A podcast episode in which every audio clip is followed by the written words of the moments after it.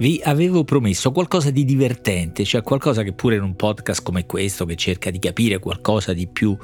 del mondo, del mondo fuori e dentro di noi attraverso i libri, grazie ai libri, e dunque riesca, rischia di essere sempre serio, complesso, a volte cupo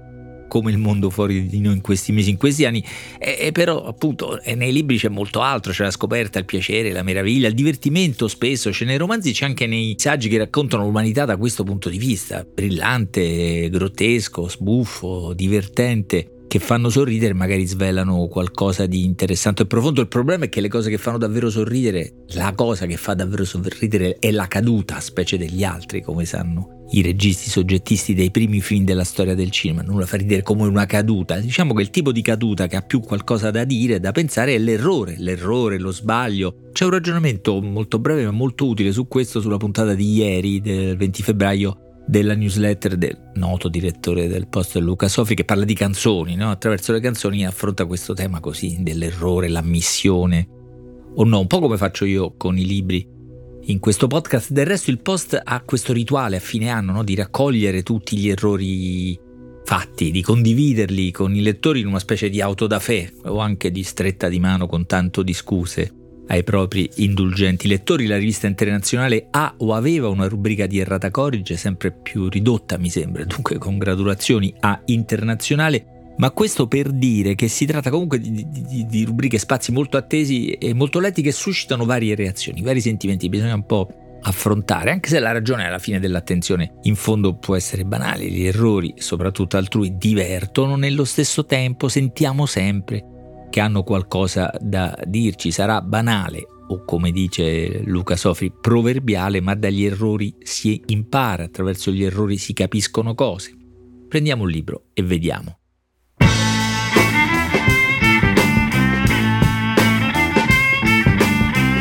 Questo è Timbuktu di Marino Sinibaldi, un podcast del Post che parla con i libri.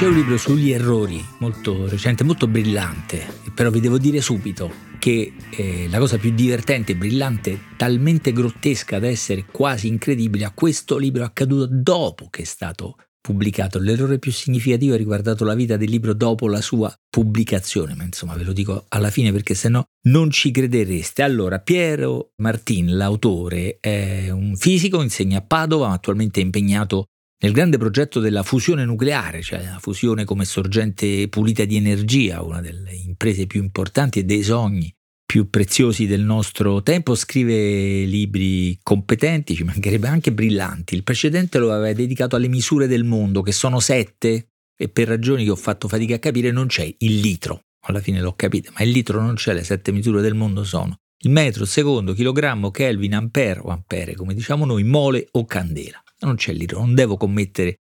ogni volta di pensare che il litro sia una delle unità di misura insieme alle altre, perché quello che invece oggi ho davanti si intitola così Storie di errori memorabili. L'ho pubblicato ancora la terza ed è un viaggio negli errori, negli errori soprattutto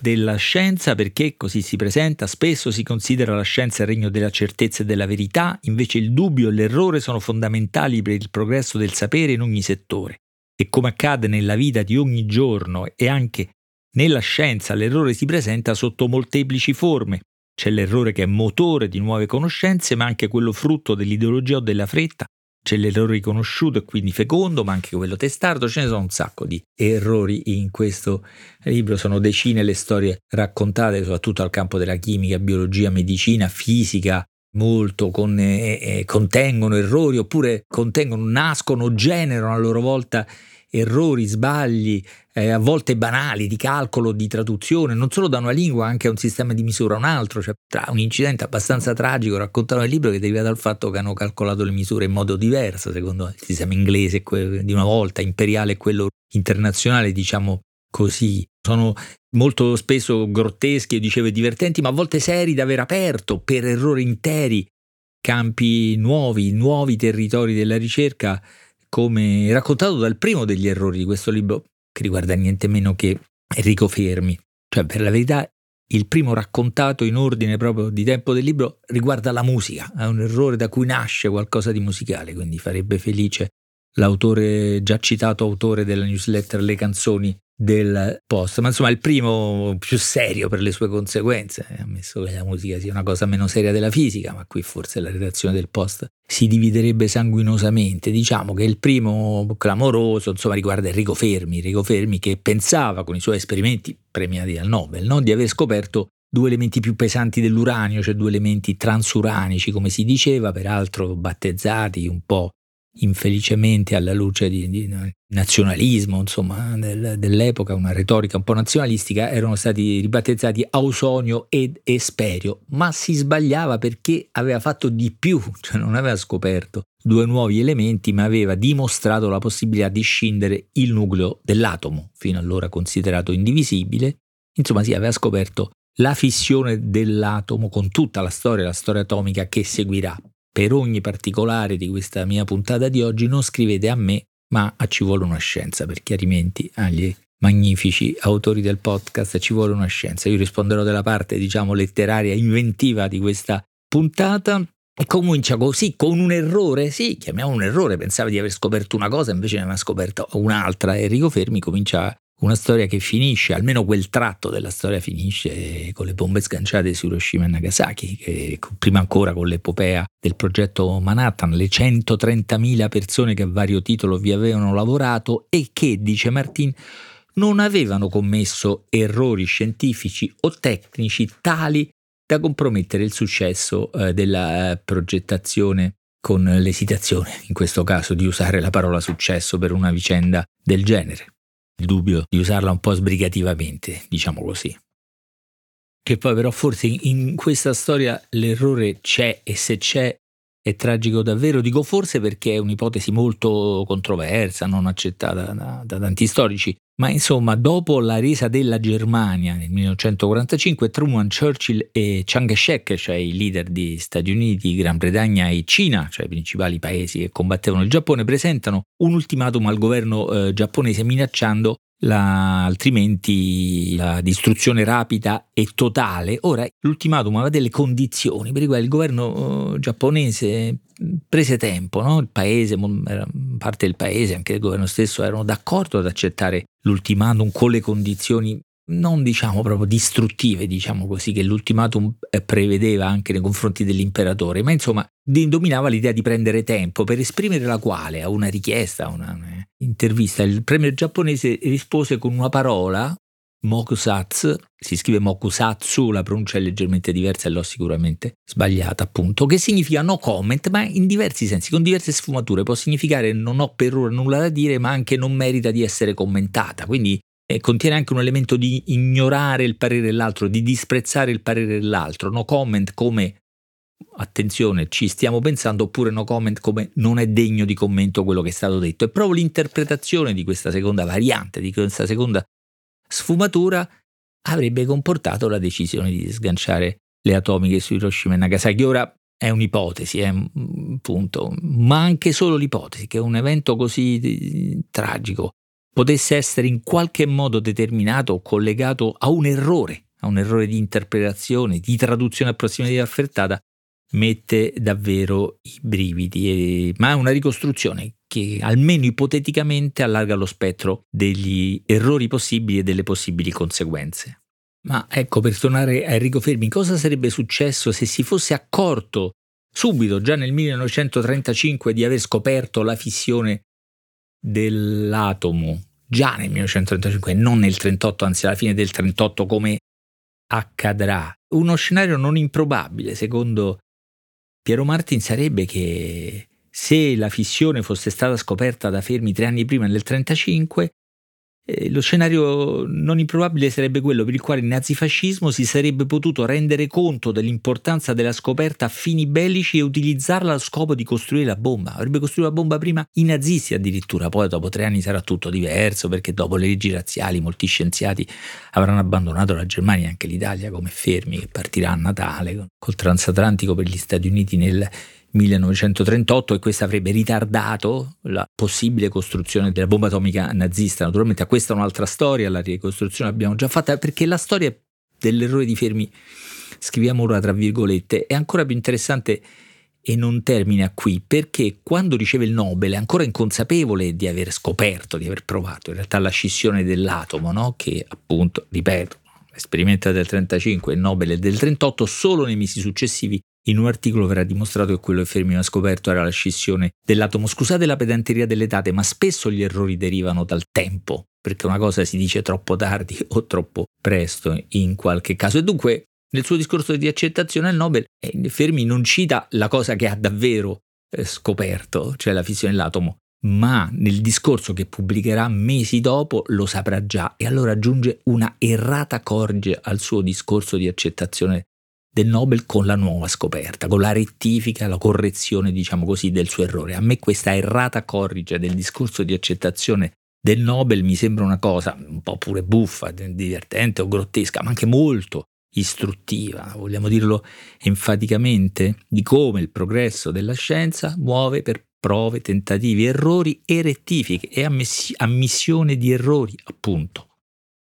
Attenzione, scrive Martini, il fatto che la scienza talvolta sbagli, lungi dall'essere un limite, è proprio il motivo per cui vale la pena di fidarsi di essa. Parole pesanti, naturalmente, in questi tempi importanti. No? Il dubbio e l'errore continua che ne può conseguire Riconoscere questo errore, in generale il valore dell'ignoranza, sono elementi fondamentali per il progresso della conoscenza scientifica, poi cita Karl Popper e va avanti. Eh, insomma, altre volte le correzioni, diciamo così, sono ancora più semplici e persino banali. Martin racconta estesamente la storia di Ignaz Semmelweis. Semmelweis era il medico scienziato che non si rassegnava, siamo a metà dell'Ottocento in Austria, non si rassegnava alle mortalità da parto, no? le donne che morivano da parto. La prima clinica di maternità dell'ostetricia di, di Vienna dove lavorava non si contavano le madri, anche i bambini, che, i neonati che morivano, meglio si contavano perché la mortalità per febbre puerperale nella sua clinica, la prima clinica era del 98,4 madri su 1000, quindi se non sbaglio, attenti, il 10% moriva, mentre nella, nella seconda clinica era 36 per 1000, quindi un terzo circa. E cosa c'era di differente tra la prima clinica, la sua e l'altra? Che la prima clinica era affidata a studenti maschi di medicina, la seconda a studentesse donne di ostetricia. E cosa facevano di diverso gli studenti maschi di medicina della famosa scuola imperiale di Vienna, che era all'avanguardia nella dissezione dei cadaveri come strumento di conoscenza e di insegnamento? Esatto, facevano le autopsie che le donne non facevano. E cosa non facevano quegli studenti maschi dopo le autopsie? Non si lavavano le mani, o meglio, non si lavavano bene, diciamo, non si lavavano adeguatamente. E dunque, dopo l'autopsia,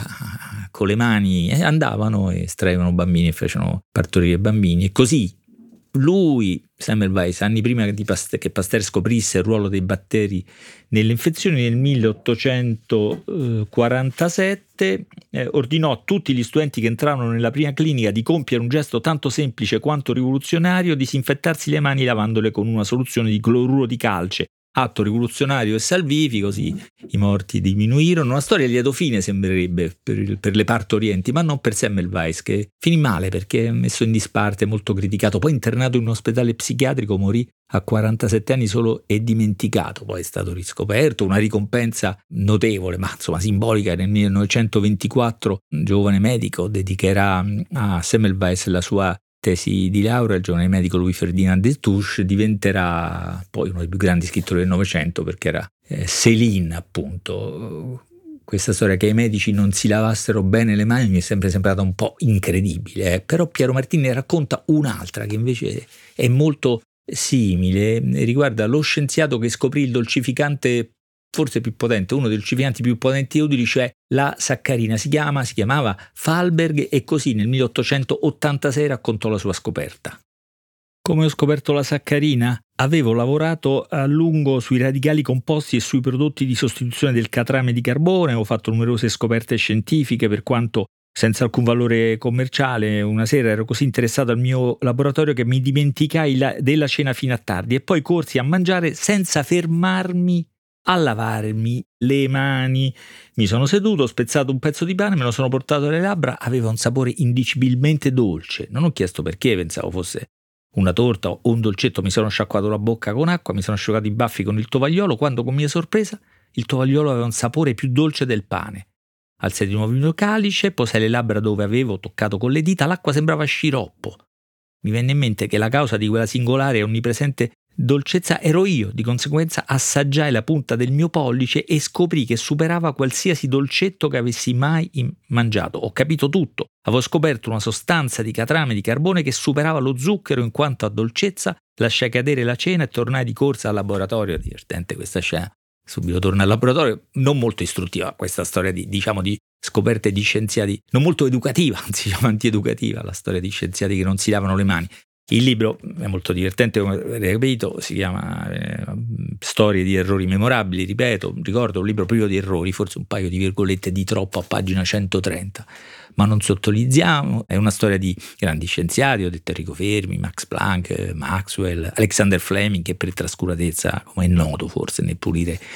i vetrini del laboratorio, scopre la penicillina, eroi eh, anche però personaggi sconosciuti, altri. Il mio preferito è Vincenzo Di Berio che scoprì i vaccini troppo presto e siccome visse tra il 1869 e il 1915 in un piccolo paese molisano che peraltro è il luogo di uno dei più bei siti archeologici d'Italia, non, non, non ricevette nessun riconoscimento, glielo rendiamo noi oggi. È una storia, diciamo, un libro pieno di storie scientifiche, ma anche le artistiche. C'è una storia legata a Caravaggio, un quadro famoso di Caravaggio e un quadro famoso di Kokoschka, famoso un po' nella storia dell'arte, perché si dice che fosse stato appoggiato per errore in un senso sbagliato, rovesciato o semirovesciato rispetto insomma, alle intenzioni del pittore che lo guardò con sorpresa, guardò questo errore che aveva fatto qualcuno appoggiandolo in modo sbagliato e dall'errore capì la sua strada, uscì da una sorta di crisi, capì